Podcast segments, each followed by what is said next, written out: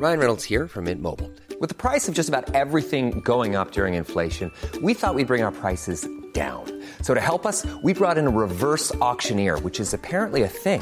Mint Mobile unlimited premium wireless. Ready to get 30, 30, bit to get 30, bit to get 20, 20, 20, bit to get 20, 20, bit to get 15, 15, 15, 15 just 15 bucks a month. So, Give it a try at mintmobile.com slash switch. $45 upfront for three months plus taxes and fees. Promo for new customers for limited time. Unlimited more than 40 gigabytes per month. Slows. Full terms at mintmobile.com.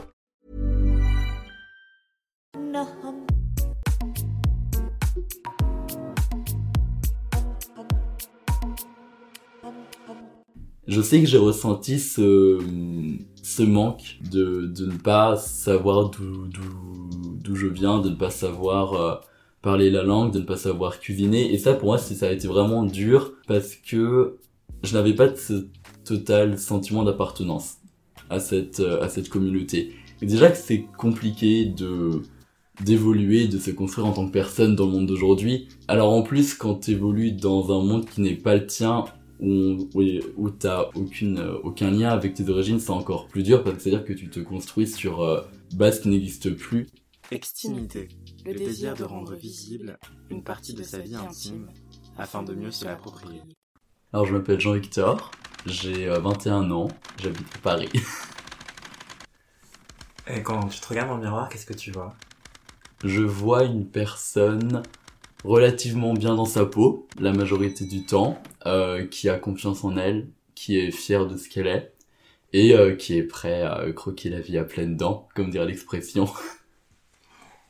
Est-ce que tu veux bien nous parler de ton enfance?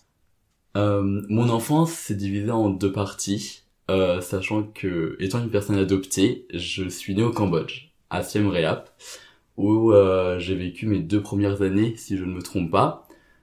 Et à partir de ce moment-là, mes parents sont venus me chercher, euh, des, des parents français, qui sont venus euh, me récupérer euh, dans cette ville-là pour euh, me ramener en France.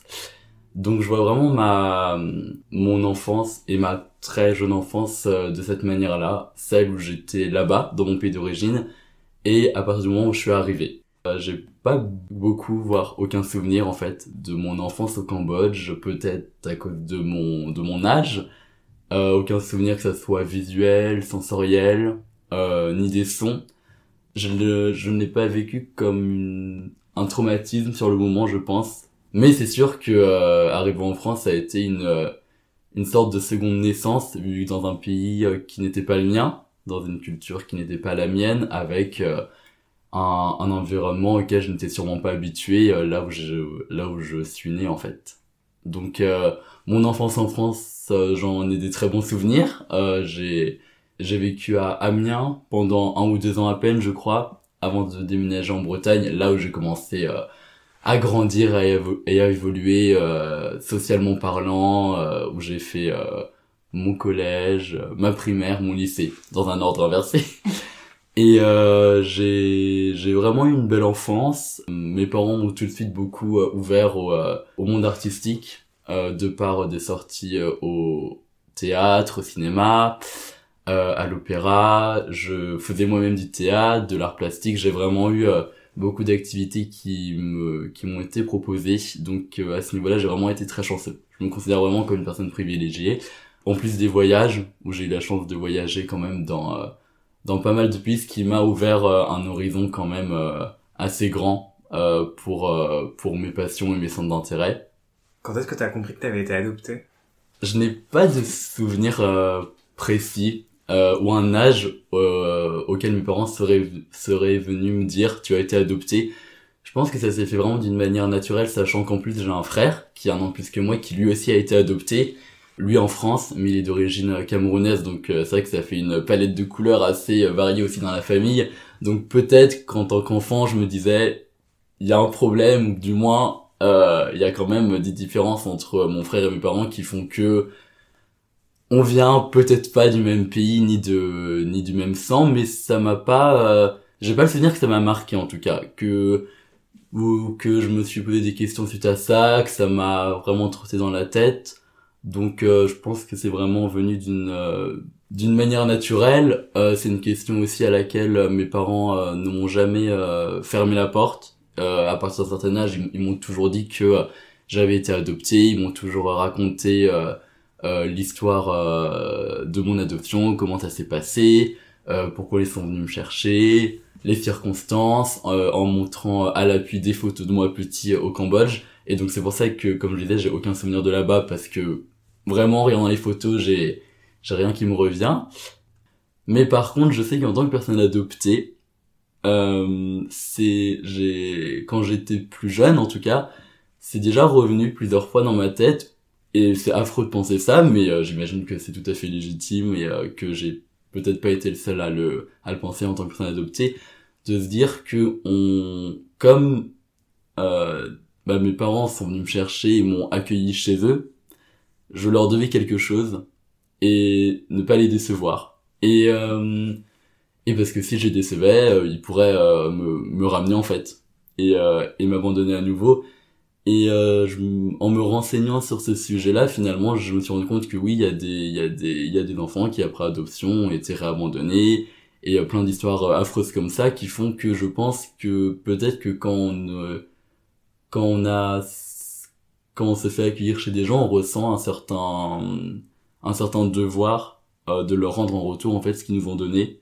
Ce qui est pour moi une logique très malsaine et euh, et, euh, et, affreuse mais j'imagine que c'est quelque chose qui peut revenir aussi beaucoup beaucoup à l'idée encore plus quand on est enfant et qu'on a envie de de rendre ses parents fiers et qu'on veut leur prouver que oui c'est oh, aussi de leur prouver que ils ont eu raison de m'adopter moi et pas un autre ou une autre. Et ça c'est c'est quelque chose qui qui a été quand même assez présent dans mon esprit bien que je ne l'exprimais pas euh, à mes parents bien que j'ai pu leur dire une ou deux fois euh, leur poser des questions comme ça euh, du genre est-ce que vous avez été content de m'adopter moi?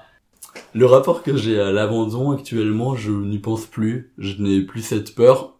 En plus de ça maintenant je, je me considère quand même comme une personne assez assez indépendante finalement vis-à-vis -vis de mes parents ce qui fait que c'est pas c'est pas quelque chose qui me qui me fait peur comme ça aurait pu être le cas en étant justement euh, encore enfant euh, en pleine construction ou euh, en ou en vivant sous, le, sous leur toit. Donc non c'est pas c'est plus une peur actuelle.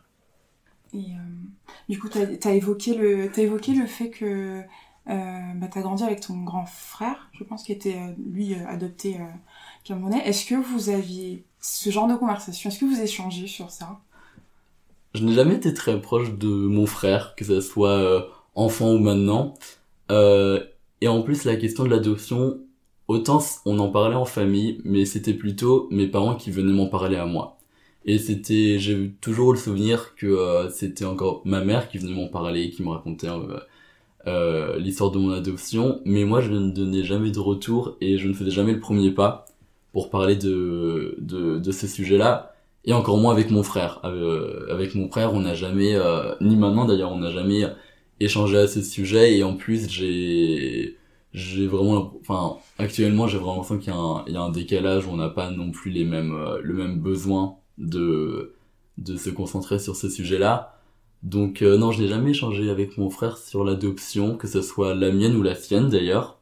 Euh, peut-être que ça aurait été intéressant d'avoir aussi son euh, son point de vue, la manière dont, dont il a vécu la chose, mais euh, ça ne s'est jamais fait. C'est pas, ça a pas non plus été un sujet qui m'a, qui me semblait important l'adoption en tout cas. Et euh, mon identité en tant que personne asiatique, en fait, durant mes 20 premières années de vie, je, je, ne m'y suis jamais vraiment intéressé jusqu'à maintenant. Qu'est-ce qui a été le, le déclencheur de ton intérêt?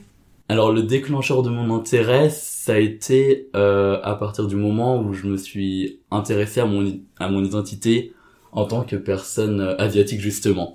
Parce que euh, en plus d'être asiatique, je suis aussi une personne queer et c'est vrai que mon ma construction en tant que personne s'est fait en deux parties aussi en fait. Du primaire jusque fin lycée, début fac, ça a été vraiment la période où euh, je, je me suis accepté en tant que personne homosexuelle. Donc ça prenait vraiment tout mon temps parce qu'il y a eu euh, l'acceptation, enfin le rejet d'abord de, de cette partie de moi-même, puis l'acceptation, euh, la, la, construction en tant que personne gay, la réalité des choses euh, et euh, des difficultés que c'est d'être de cette orientation sexuelle dans une société hétéronormée. Et une fois en fait que j'ai réussi à m'accepter de cette manière, on va dire que je me suis attaqué à la partie identitaire au niveau de mes origines et de ma couleur de peau, mais c'est aussi venu à partir du moment où je me suis confronté à à un mur, j'ai vu que la communauté LGBTQI+, est quand même assez, euh, assez profondément, je trouve, raciste. Je suis un peu tombé de haut. Et je me suis dit, mais comment ça se fait que dans une communauté qui est censée être tolérante, ouverte à toutes, même moi, finalement, je me sens pas accueilli. Et c'est vraiment à partir de là où j'ai commencé à, à prendre conscience, en fait, du, du racisme que j'ai vécu depuis petit, mais qui avait été intériorisé, en fait et euh, où j'ai rencontré en plus mes premiers amis racisés, engagés ou pas, mais en tout cas où j'ai commencé à avoir en plus un environnement euh, non blanc, ce qui ne m'était pas arrivé euh, durant euh, toutes ces années-là en fait. Et quand tu as grandi en Bretagne, euh, est-ce que la question de l'adoption bien de la sexualité était posée par tes amis, tes camarades de classe. Est-ce que c'était avec bienveillance? Est-ce que c'était avec défiance? Comment ça s'est passé le regard des autres? Le regard des autres vis-à-vis de mon de mon adoption en tout cas ça m'a jamais posé de problème. Euh, je n'ai pas de souvenir d'avoir reçu euh, des remarques euh, euh, déplacées ou même insultantes vis-à-vis de ça à la limite les seuls moments assez drôles je dirais c'est quand c'est quand mes amis rencontraient mes parents pour la première fois et que il et elle voyaient que mes parents n'étaient pas asiatiques et là ou, mon frère. Et là, euh, c'était l'évidence, mais c'est pas euh, c'est pas quelque chose que je mettais en avant et que je ne mets d'ailleurs toujours pas en avant. Donc quand je me présente, je ne me présente pas en tant que personne adoptée. J'ai même plus euh, le, le réflexe de me présenter premièrement en tant que personne gay. On me demande, c'est quelque chose quand même d'assez intime, finalement tout comme l'orientation sexuelle, mais vu qu'en plus c'est un sujet qui n'est pas trop abordé, voire jamais, euh, ça reste quand même vraiment dans l'ordre comme je disais, de l'intime et les gens l'ont toujours découvert par des situations comme euh, d'encontres avec mes parents ou des photos familiales que par moi qui venaient dire euh, j'ai été adopté. Disons que j'ai eu plus de soucis avec mon homosexualité que mon adoption euh, au niveau de ma construction. En tout cas, en Bretagne, pendant que je me, pendant que je grandissais jusqu'à mes années, jusqu'à ma, mes années fac. Et c'est pour la fac que t'es venu à Paris? Je suis venu à Paris après avoir arrêté une école de mode euh, que j'avais commencé en post-bac, euh, que j'ai arrêté pour des raisons euh, pour des raisons pas forcément très euh, positives vu que non seulement ça ne me plaisait pas et en plus de ça euh, j'avais eu affaire à un prof vraiment tyrannique avec qui ça se passait vraiment pas bien donc je me suis retrouvé à à être dans un état pas pas agréable en allant euh, dans ces cours-là, euh, tout ce qui est euh, angoisse, je voulais toujours pleurer en y allant, c'était vraiment une, une ambiance très anxiogène.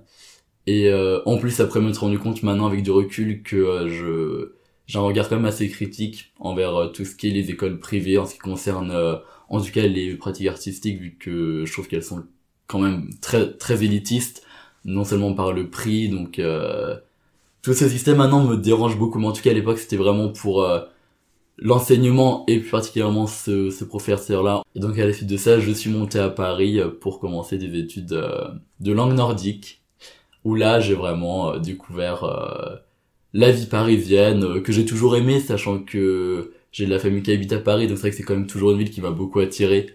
C'est quoi ton rapport à la mode aujourd'hui?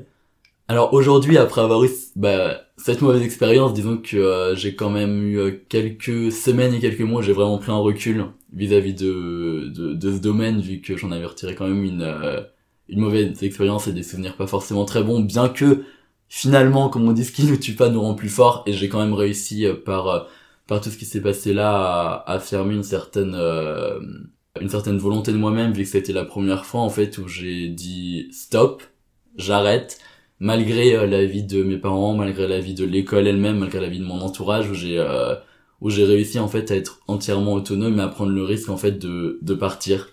Et ça n'était jamais arrivé, donc c'est pour ça que je ça a quand même été une, une expérience bénéfique euh, à ce niveau-là.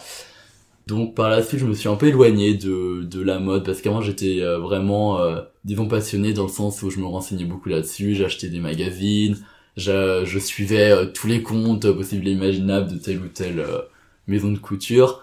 Disons que maintenant, je vois plus la, la mode comme une manière de s'exprimer à, à, travers des vêtements et une manière très libre en plus de, de montrer qui on est et en plus de ça, je trouve que par les vêtements, par la manière dont on s'habille, on peut faire passer un message quand même très, euh, j'allais dire très politique dans le sens où, euh, surtout dans une période actuelle où euh, il y a toute la question de l'identité du genre qui est qui est euh, qui est vraiment remis en cause, le fait de pourquoi pas finalement s'habiller chez le rayon femme quand on est un homme, vice versa, ou et toutes ces choses-là qui font que maintenant, je trouve que c'est vraiment un, un très bon moyen d'expression et je pense que ça peut vraiment beaucoup aider des personnes à, à même plus s'aimer et à mieux s'accepter. Disons que quand moi je m'habille bien, euh, euh, certaines journées, je me sens vraiment bien dans ma peau et je me dis, tiens là, là je me sens bien, je, je slay, euh, voilà. Donc euh, c'est vrai, c'est vraiment un bon moyen d'expression que je trouve vraiment important, qui en plus n'est pas forcément, j'allais dire qu'il n'est pas forcément coûteux, disons que...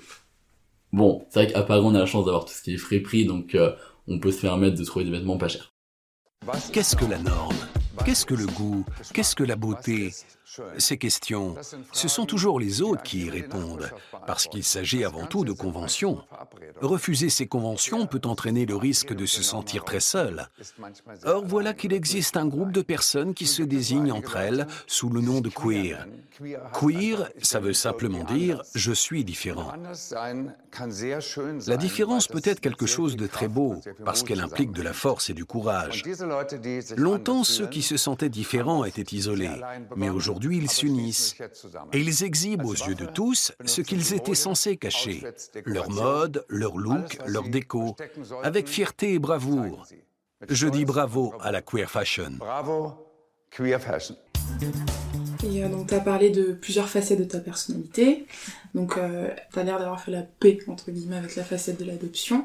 Et euh, en tant qu'homme gay, est-ce que, justement, avec tes parents, avec ton entourage, euh, comment tu as pu, en fait, réconcilier toutes ces facettes-là maintenant que tu es à Paris?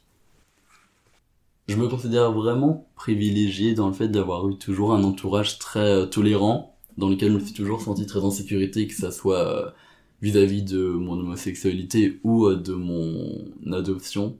Euh, au niveau de l'homosexualité, euh, j'ai toujours eu oui un, entourage très tolérant. J'ai jamais eu peur en fait de de me faire rejeter. Disons que le le mal-être que je me suis infligé à moi-même ne venait pas de l'entourage, mais en fait plus de la société en fait. Comme je disais, qui est de toute façon très euh, hétéronormé ou hétéro cis blanc normé pour prendre toutes ces facettes là et c'est vraiment à cause de, de ça, en fait, de l'homophobie ambiante et systémique qui règne que je l'ai mal vécu.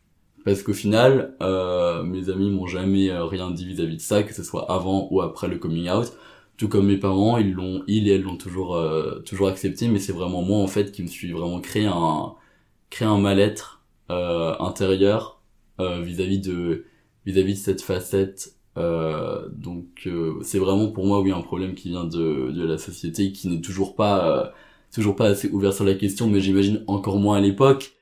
Et t'as dit je reviendrai peut-être là-dessus sur l'adoption. Oui parce que concernant mon homosexualité je peux dire que maintenant je suis en paix là-dessus. Je m'accepte totalement en tant que en tant que personne gay même si ce n'est pas facile tous les jours. Non pas enfin pour ma part en tout cas non pas de l'être mais de le vivre au quotidien et je pense plus à des situations comme euh, se, se promener euh, avec, euh, avec son partenaire, où là ça devient quand même plus compliqué vu qu'il y a vraiment une exposition directe et un rapport avec l'extérieur. Donc sur ce niveau-là, je, je pense avoir, disons, clos un chapitre où je me sens vraiment, vraiment bien. Concernant l'adoption, qui est aussi liée finalement à, à ma couleur de peau, c'est en construction parce que euh, récemment bah je me suis euh, j'ai eu vraiment un, un déclic en fait où je me suis rendu compte de euh, du racisme que j'avais euh, vécu durant mon enfance mon adolescence et toujours maintenant et du racisme aussi intériorisé que j'ai eu durant toutes ces années. Et c'est que maintenant finalement 21 ans après où là je réussis à prendre du recul là-dessus et où je me rends compte en fait de tout ce que j'ai vécu. Et donc c'est encore très frais et je travaille encore beaucoup là-dessus sur euh, cette manière dont j'avais de de me voir en tant que personne asiatique en tant que personne de couleur dans une société blanche. Donc c'est encore en, en pleine évolution à ce niveau-là. Et c'était quoi le déclic du coup? C'est des livres, c'est l'entourage, c'est des associations, c'est...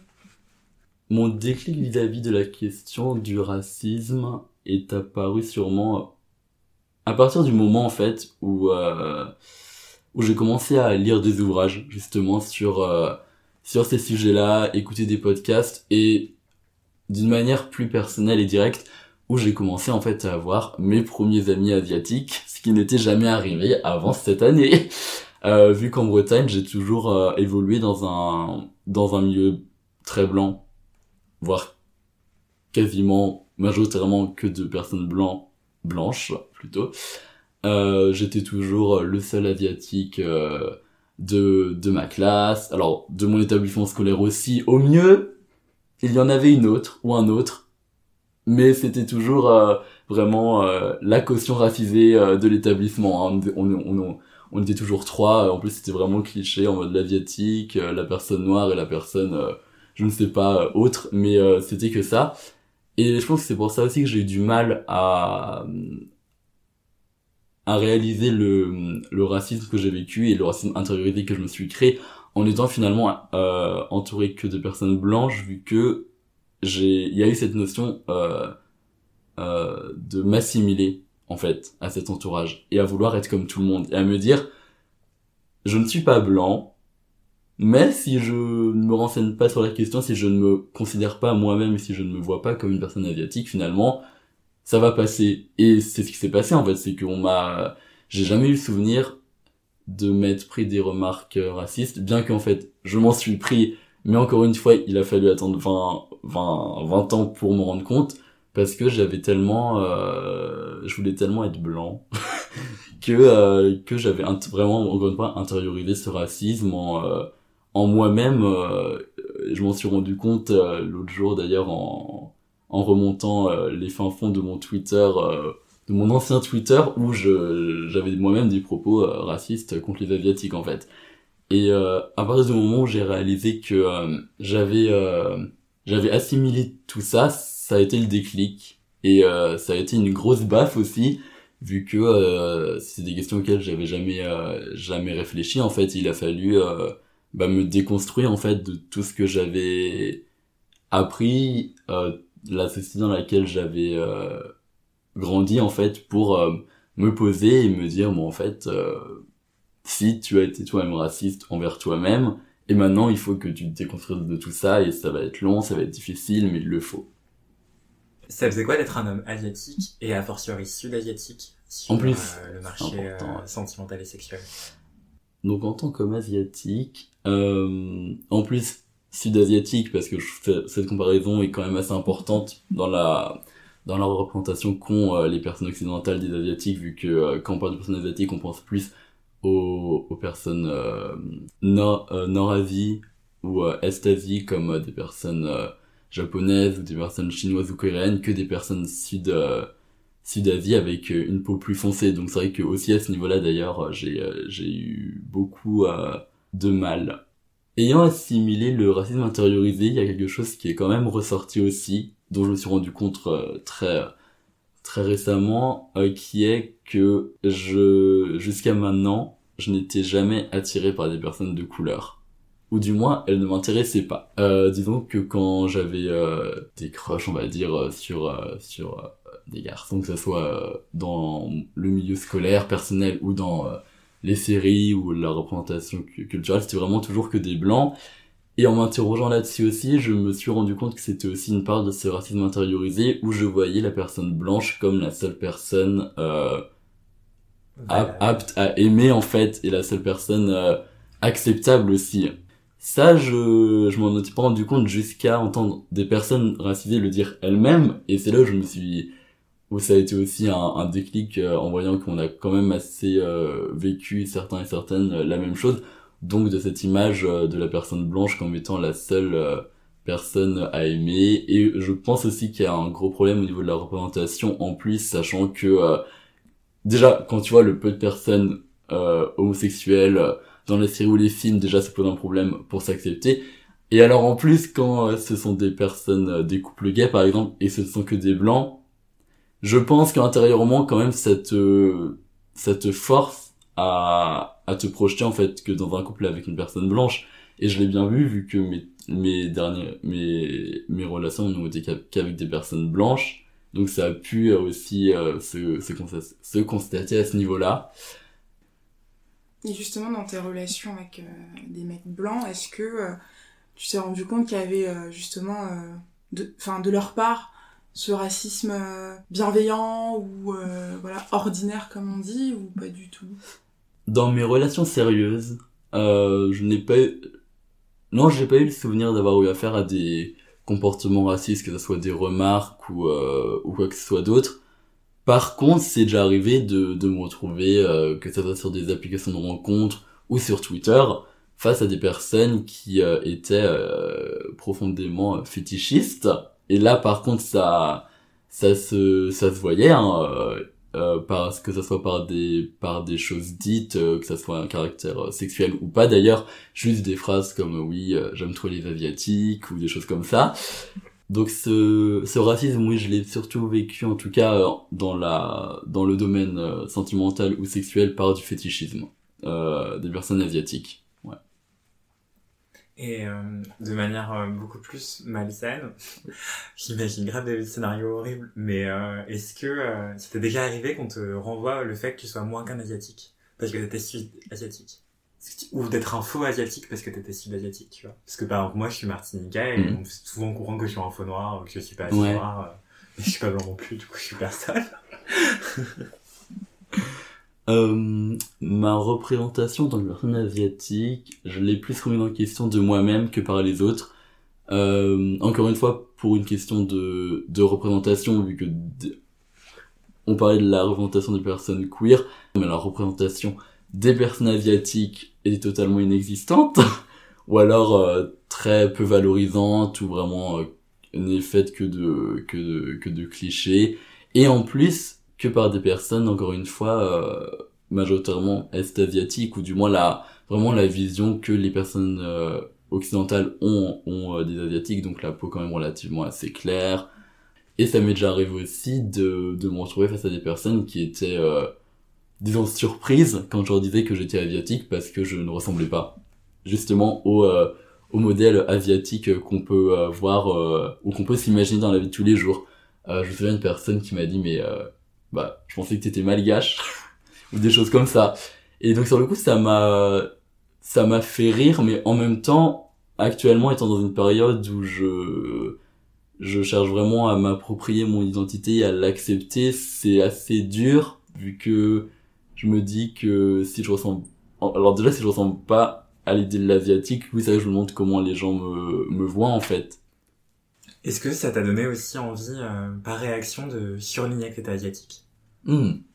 Alors maintenant, à 21 ans, une fois que j'ai réussi à, à, à démêler euh, tout, euh, tout le système dans lequel j'ai évolué à tout ce racisme, maintenant oui, je suis, je suis très fier d'être d'être asiatique et je le revendique. que ça soit sur les réseaux sociaux, que ça soit dans la vie de tous les jours, non pas que je le crie au grand jour, mais disons que euh, quand on me demande, euh, je n'ai pas de dire oui, je suis asiatique, je viens du Cambodge. Et euh, ça, c'est très récent.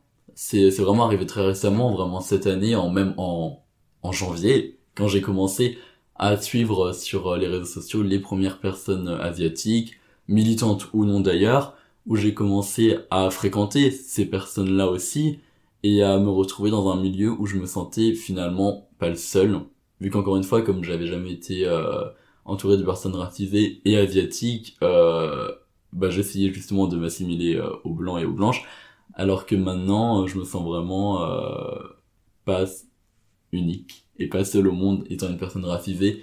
Et ça, ça aide, ça aide quand même beaucoup aussi. Et du coup, quand tu te retrouves dans, dans ces milieux où tu te sens pas seul et unique, concrètement, c'est quoi? Genre, parce que moi, je sais que, il y a des blagues qui vont revenir, il y a des accents, il y a des trucs on, on se on se on se reconnaît, je sais Mm. pas, dans de la bouffe ou quoi. Et concrètement, c'est quoi ça, ce sentiment-là? Alors, le sentiment d'appartenance à la communauté asiatique, pour moi en tout cas, est très compliqué. Et elle est aussi compliquée à cause de mon adoption.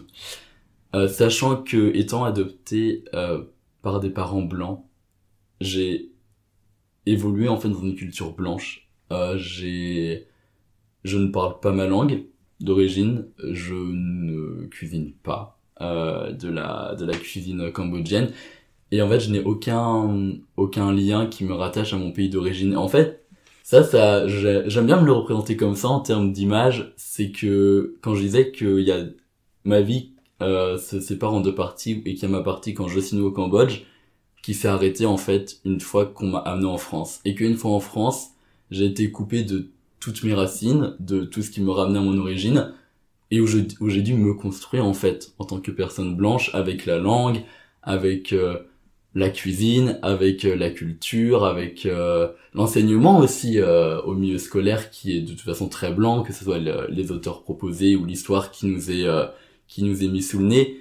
Donc à ce niveau-là, ça a été très compliqué en fait de me de me reconnaître en tant qu'asiatique et c'est une question de aussi de de légitimité où je me suis posé est-ce que je suis légitime de me revendiquer comme asiatique sachant que je n'ai aucun lien à ma culture d'origine? Ni la langue, ni la cuisine, ni aucune sonorité, ni aucune connaissance même euh, historique en fait de mon histoire. Donc quand j'ai commencé à rencontrer mes euh, mes euh, mes premiers amis asiatiques, je sais que j'ai ressenti ce ce manque en fait de de de ne pas savoir d'où d'où d'où je viens, de ne pas savoir euh, parler la langue, de ne pas savoir cuisiner. Et ça, pour moi, c'est- ça a été vraiment dur parce que je n'avais pas de ce total sentiment d'appartenance à cette, euh, à cette communauté. Et déjà que c'est compliqué de, d'évoluer, de se construire en tant que personne dans le monde d'aujourd'hui. Alors en plus, quand tu évolues dans un monde qui n'est pas le tien, où, où, où t'as aucune, euh, aucune, euh, aucun lien avec tes origines, c'est encore plus dur parce que c'est-à-dire que tu te construis sur euh, base qui n'existe plus. Et ça, je l'ai beaucoup res- ressenti. Ça a été euh, aussi un, un tournant quand, euh, quand j'entendais une de mes amies qui n'est pas asiatique, qui est blanche, mais qui racontait des anecdotes familiales euh, de, de sa famille en Bretagne, sachant qu'elle est bretonne, qu'elle est très fière de l'être, qu'elle le revendique, et elle nous racontait euh, des, des légendes bretonnes.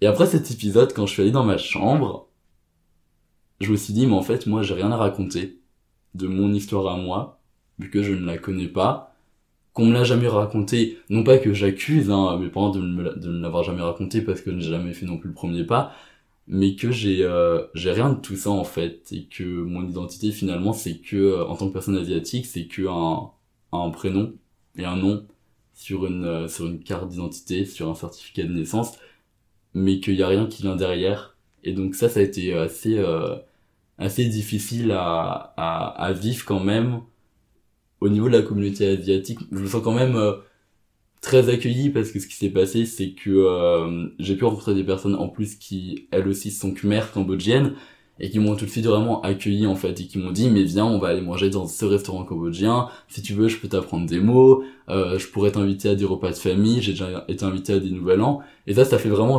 cœur en fait de se sentir euh, accueilli et de se dire là oui en fait je, je me sens légitime parce que si je n'ai pas tout ce background on va dire euh, des origines je vis le racisme quand même tous les jours en tant que asiatique, donc rien que pour ça, je le suis. Et donc la question de légitimité s'est arrêtée à partir de là je me suis dit, je, je vis ce racisme, donc je suis une personne asiatique, donc j'ai plus à me à me poser cette question qui a été quand même assez euh, assez turbulente durant quelques temps.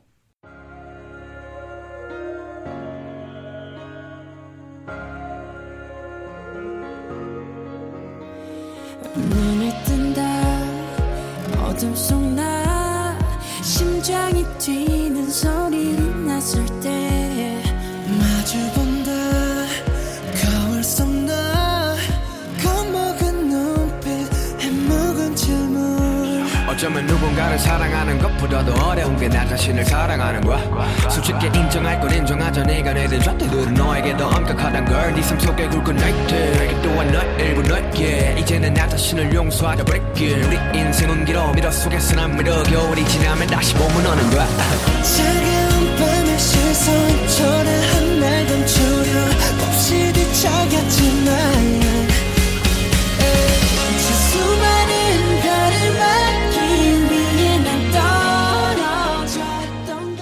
Alors maintenant, je suis vraiment dans une euh, dans une phase où après l'acceptation de de mon identité, j'arrive à cette période où j'essaie par tous les moyens possibles et, possibles imaginables de m'y reconnecter.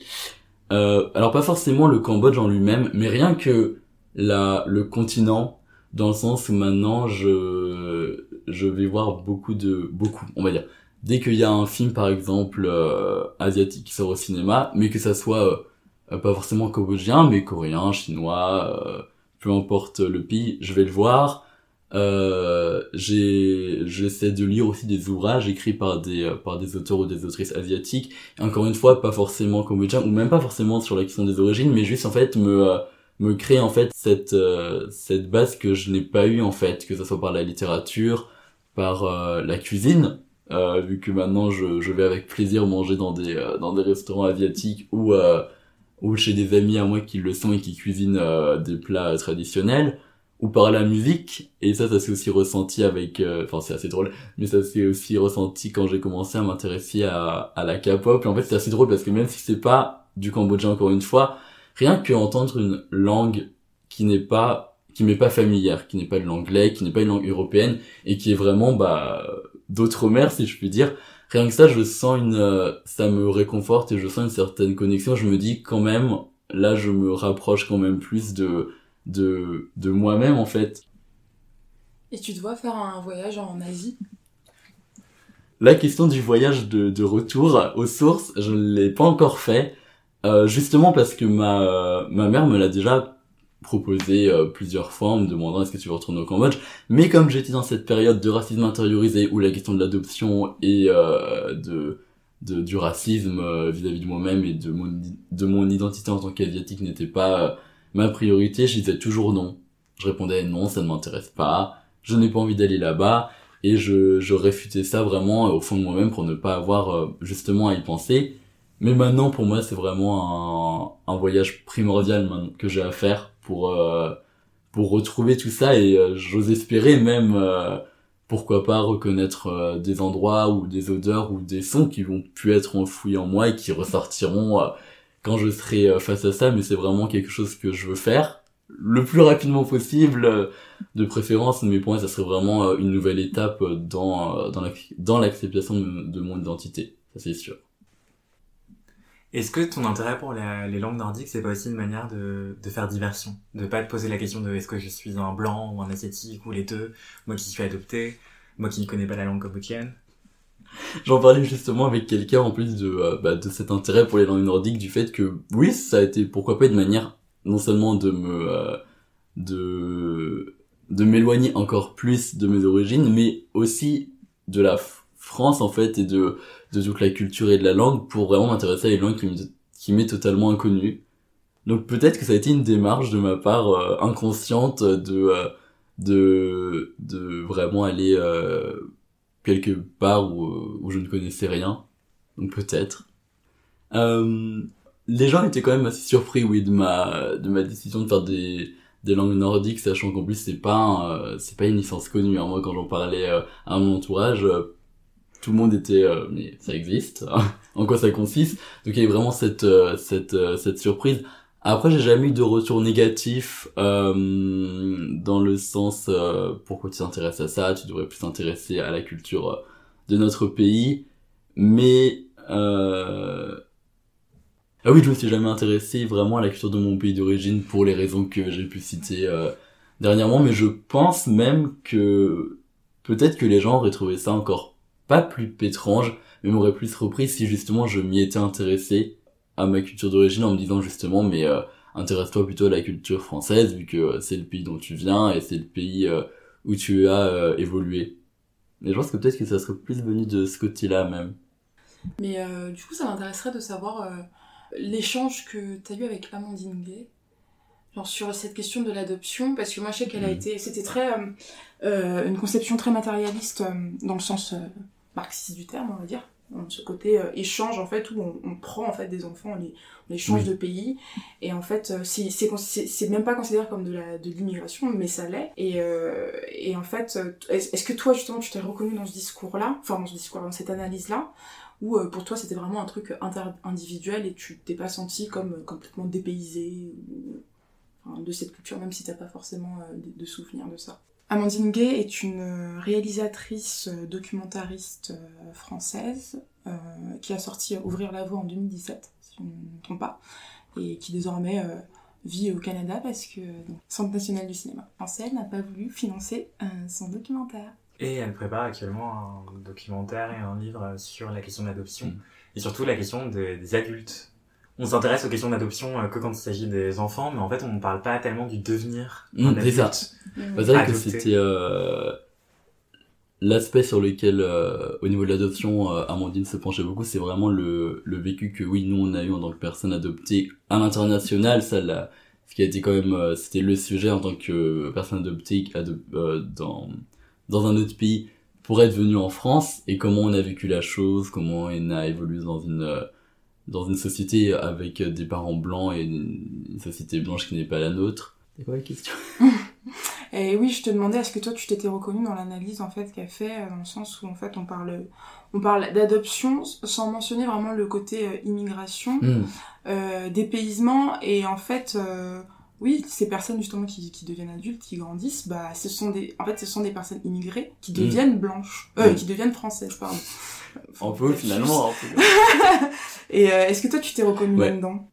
Le sujet d'adoption, on n'en parle pas du tout. Et avant d'avoir rencontré euh, Amandine, qui m'a permis de, de parler sur ça et de m'informer aussi, bah, je m'étais jamais intéressé parce que je n'avais aucune ressource, je n'avais aucun, euh, aucune manière, en fait, de, euh, de me renseigner sur le sujet. Euh, et justement, en plus, déjà qu'on n'en parle pas beaucoup, et c'est vrai que les seuls, euh, les seuls moments où on en parle, c'est pour le côté euh, plus, euh, plus politique de la chose, sans s'intéresser au vécu des personnes euh, qui ont été adoptées, surtout avec tous les débats par exemple qu'il y a sur la PMA. Donc c'est vraiment oui le, tout le côté scientifique et et, euh, et géopolitique que euh, le ressenti intime de la personne. Ce que je trouve très grave parce que justement euh, ce que j'ai remarqué c'est que euh, quand j'ai commencé à parler d'adoption sur sur mon Twitter de manière très très intime et personnelle suite au, à ma première rencontre avec Amandine Gay qui m'a permis d'ouvrir en fait une porte sur ce sujet-là j'ai eu en fait plusieurs messages de personnes que je que je ne connaissais pas euh, qui sont venus me voir en me disant bah merci pour ce que tu as tweeté merci pour ton témoignage parce que moi aussi je suis je suis une personne adoptée et j'avais jamais l'occasion en fait de, de partager mon vécu, de m'identifier partiellement à un vécu d'une personne adoptée avant avant tes tweets à toi.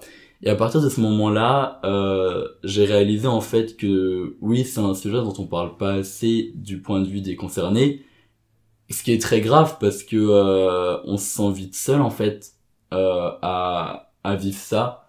Et on se dit que euh, on est euh, on, bon, on, est seul à vivre cette situation, on a personne avec qui en parler, avec qui partager ses ressentis vis-à-vis de, de ça.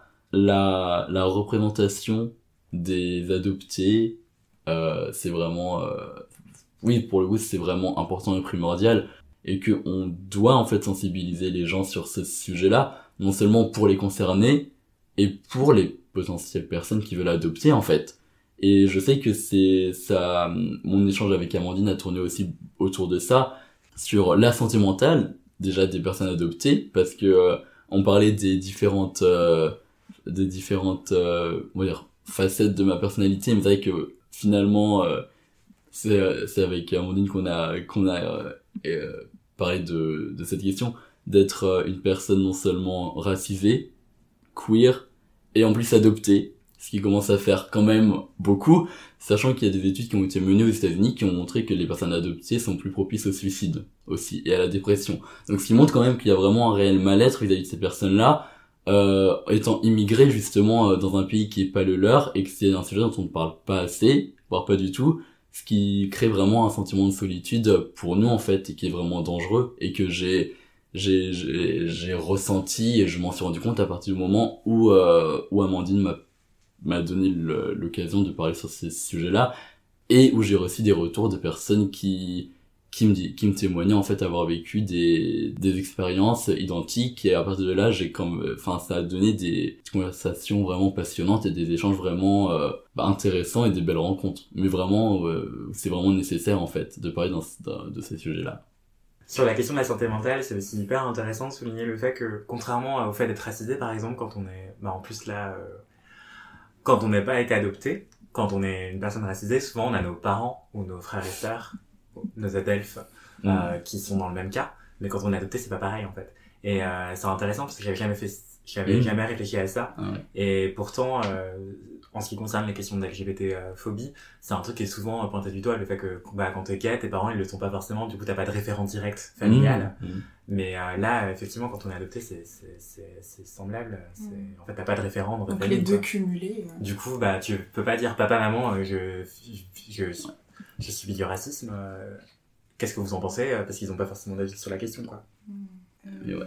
Mais justement, pour rebondir d'ailleurs, le, le fait que euh, les, la question des parents qui sont blancs, ça c'est euh, c'est aussi un, un, un point qui, qui, qui, qui je trouve très intéressant, qui, euh, comment dire, où mes deux parents qui sont blancs, donc, vu qu'ils ne sont pas racisés, ne m'ont pas armé face au racisme. Et ça, s'il y a une chose que j'ai envie de leur reprocher, en fait, c'est ça. Non pas pour les pointer du doigt, mais pour dire que à partir du moment où tu adoptes une personne qui est racisée dans une société blanche, tu te dois de la prévenir et de l'armer en fait contre ce racisme.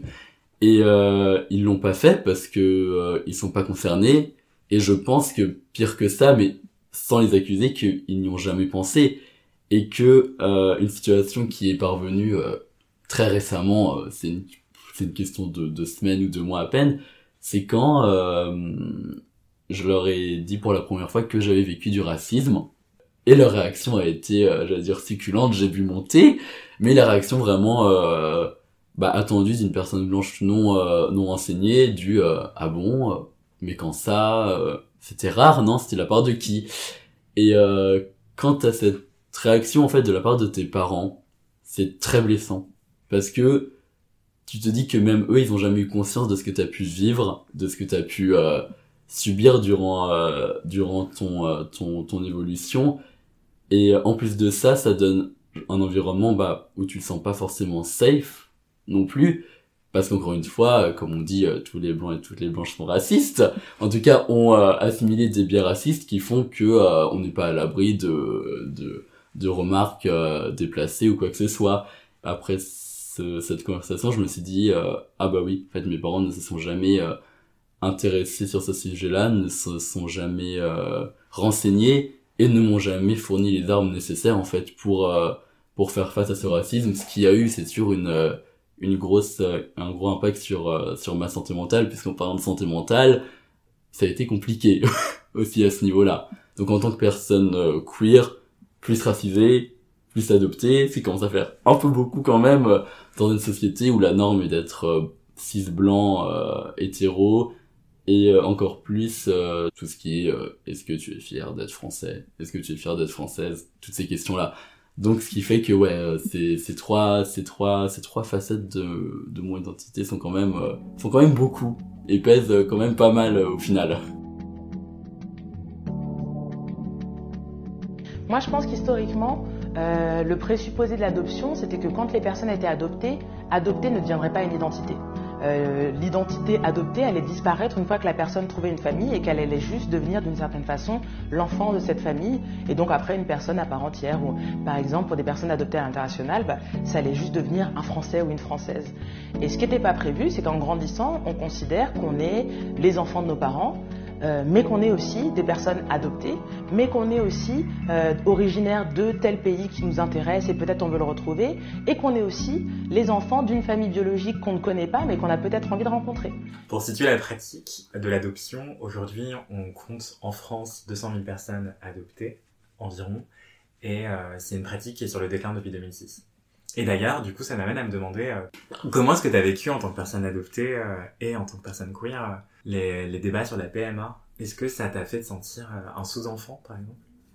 Quand il y a eu tous les débats sur euh, la PMA ou même sur le mariage pour tous parce que ça a été quand même intimement lié hein, vu que le mariage pour tous a été a été après source de sur l'adoption sur si des personnes du même sexe se marient comment ça va se passer au niveau de l'enfant?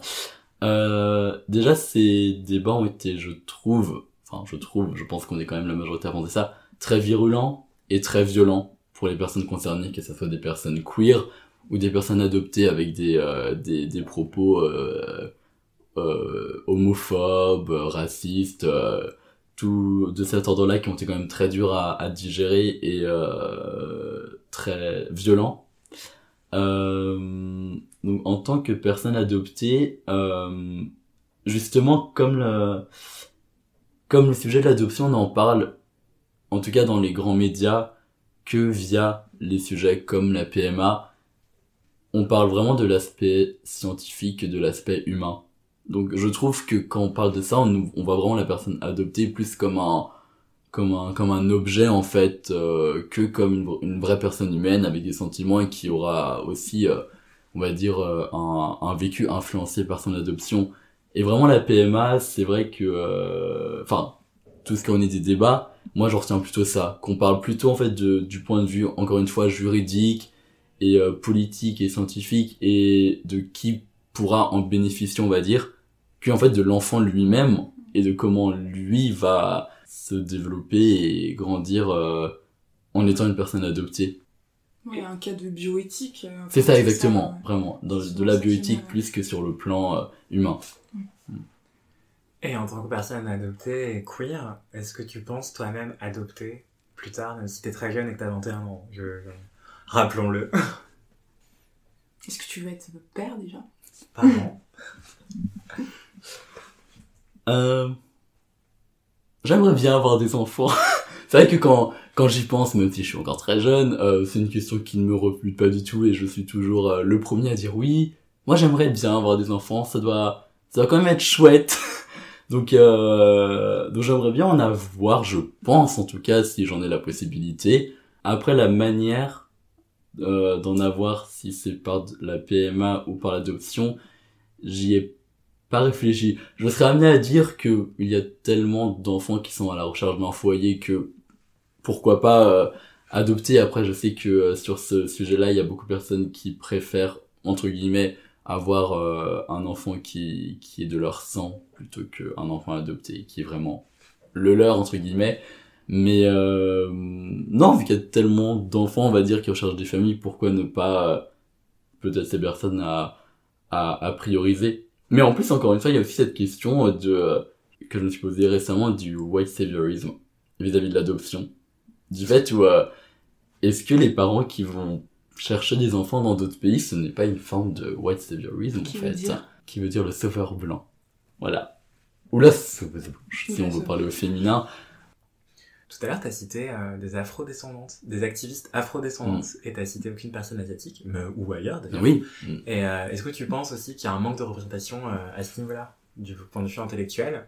Ou est-ce que c'est juste parce que tu le connais pas aussi euh, C'est possible, mais euh, qu'est-ce que t'en penses? Quoi la représentation des asiatiques de toute façon dans la que ça soit au- dans le milieu culturel, politique, activiste, je trouve est très euh, très faible, voire quasi inexistante de toute façon. Enfin, pour parler en tout cas du milieu culturel, je sais que étant euh, étant petit, j'ai j'ai jamais eu en fait de de, de, de personnes asiatiques à qui m'identifier, euh, que ça soit dans les dans les séries que je regardais, dans les dans les films, dans les livres que je lisais, et encore moins adoptés. Mais concernant les personnes asiatiques, c'était euh, c'était vraiment euh, le néant, zéro. Ou alors quand il y en avait, c'était euh, bah, des rôles euh, clichés ou des des seconds rôles. Enfin, je pense euh, je pense à quoi? Les premières personnes asiatiques que j'ai dû voir à l'écran, c'était euh, un personnage dans la série Gossip Girl et je ne me souviens plus son prénom, ce qui doit prouver son importance qui jouait euh, un, un second rôle, euh, la meilleure amie de, de Blair Waldorf, qui était une fille blanche euh, entourée d'une personne noire et d'une personne asiatique, et ces deux personnes étaient ses meilleures amies, mais qui lui servaient le café, euh, qui euh, s'occupaient de ses réceptions, enfin toutes ces choses qui font que euh, ce n'étaient pas des personnages importants et très mis euh, au, euh, au second plan avec un temps de parole qui devait être égal à 5 secondes par saison. Donc ça, ça a été mes premières représentations. Euh, après, il y a eu, euh, il y a eu le personnage de, euh, de, de, de Tina Dangli. La série. Mais elles sont tellement bien. Pardon. où euh, là ça allait mieux vu que c'est quand même un personnage plus important mais qui quand même avait euh, bah durant la première saison était quand même aussi assez euh, rabattu au second plan avec en plus euh, elle était elle bégayait je crois elle avait cette elle bég... c'était un personnage qui bégayait et qui en plus était un faux bégaiement qu'on a appris spoiler qu'on a appris au fur des saisons mais qui fait que ce n'est pas non plus un personnage central. Et donc c'est vrai que euh, encore une fois au niveau de la représentation euh, ça a été très très mince en tout cas pour moi au niveau des personnes asiatiques. Et la les premiers vrais rôles en tout cas euh, j'aime bien appeler ça des des rôles de la vie de tous les jours. Euh, des rôles qui peuvent être joués par des personnes de couleur comme des personnes blanches mais qui sont bizarrement majoritairement joués par des, des personnes blanches pour des raisons euh, nous ne savons pas bien évidemment euh, et ces rôles de la vie de tous les jours, j'ai, euh, pour des personnes asiatiques, je les ai vus que en 2015, si je ne me trompe pas, avec la série Fresh Off the Boat, qui est une série américaine qui euh, a très peu marché en France. On n'en a pas vraiment entendu parler. Elle est diffusée sur W9, je crois, euh, mais que très récemment, et qui est une série avec euh, se centrant sur une personne asiatique migrait aux États-Unis. Donc les personnages principaux ne sont que des asiatiques et ça a été ma euh, ma première euh, vraie euh, vraie représentation en tout cas de moi-même on va dire à l'écran. Ce qui a donné suite au film aussi Crazy Rich Asians avec le casting 100% asiatique. Mais encore une fois ce sont quand même des si je me trompe pas des des des personnes asiatiques mais euh, est-asiatiques comme euh, je ne trouvais aucune représentation des personnes asiatiques je, je cherchais finalement j'élargissais mes horizons et je recherchais une représentation tout simplement non blanche en fait. Et que dès qu'il y avait des personnes non blanches à la télé j'étais content et même enfin dans le sens où même si elles n'étaient pas comme moi je voyais autre chose. Et euh, et je m'accrochais à ça en fait. Et comme je disais comme euh, comme j'ai vécu avec euh, comme j'ai vécu.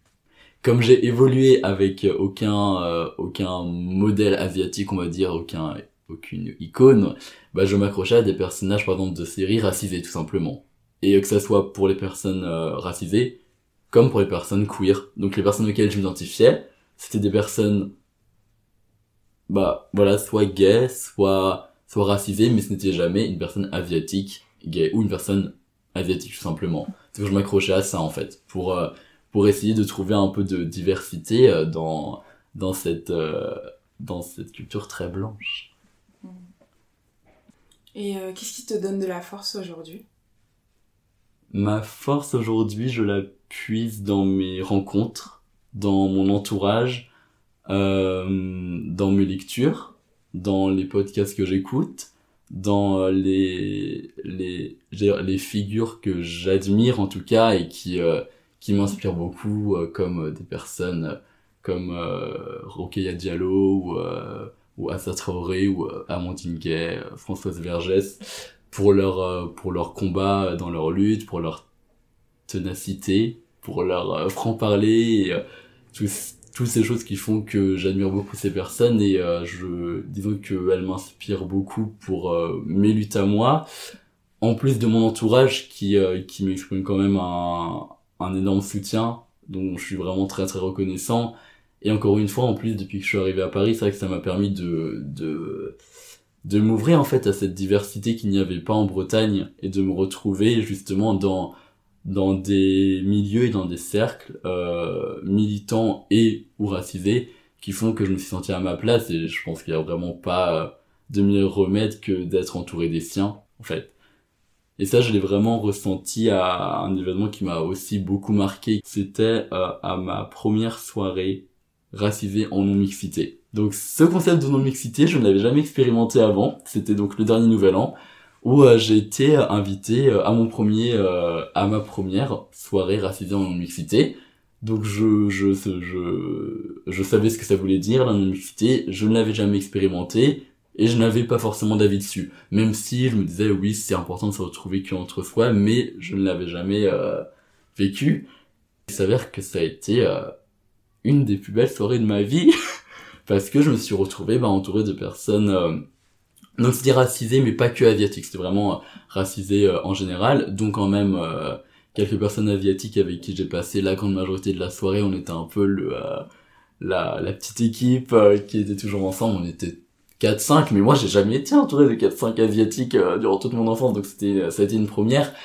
Et c'est vraiment la, la toute première fois où je me suis senti bien et vraiment en sécurité avec des personnes qui même pas forcément qui pensent comme moi, mais avec qui on est sûr, euh, il n'y aura pas de, de remarques déplacées, de, de regards de jugement, et rien que le fait de pas être entouré de blancs, bah, ça fait du bien quand même. Il faut le dire, et que maintenant, depuis cette soirée, j'ai de plus en plus de mal d'être que avec des blancs pour une question de se sentir en sécurité, euh, et non seulement, euh, rien que ça, et juste pour, euh, pour ne pas être la, la caution racisée en fait et ne pas être la seule personne dans un cercle ou dans un groupe et euh, et ça je trouve ça vraiment vraiment important. Ça a totalement anticipé sur la question rituelle qui est est-ce que tu t'es déjà senti majoritaire?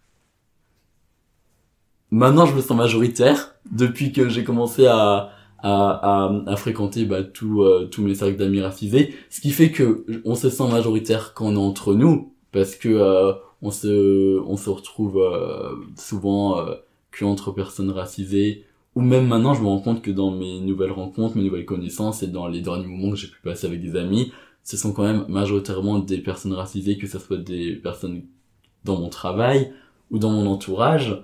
Mais cette euh, cette euh, cette cette sensation en tout cas d'être en majorité est quand même rapidement rattrapée quand je me retrouve dans la vie de tous les jours euh, justement pas entouré de personnes racisées ou quand je regarde la société, quand je regarde euh, des films, des séries, toutes ces choses-là où je me dis bah non finalement on est quand même pas majoritaire et euh, il y a quand même beaucoup de chemin à faire pour arriver jusque là.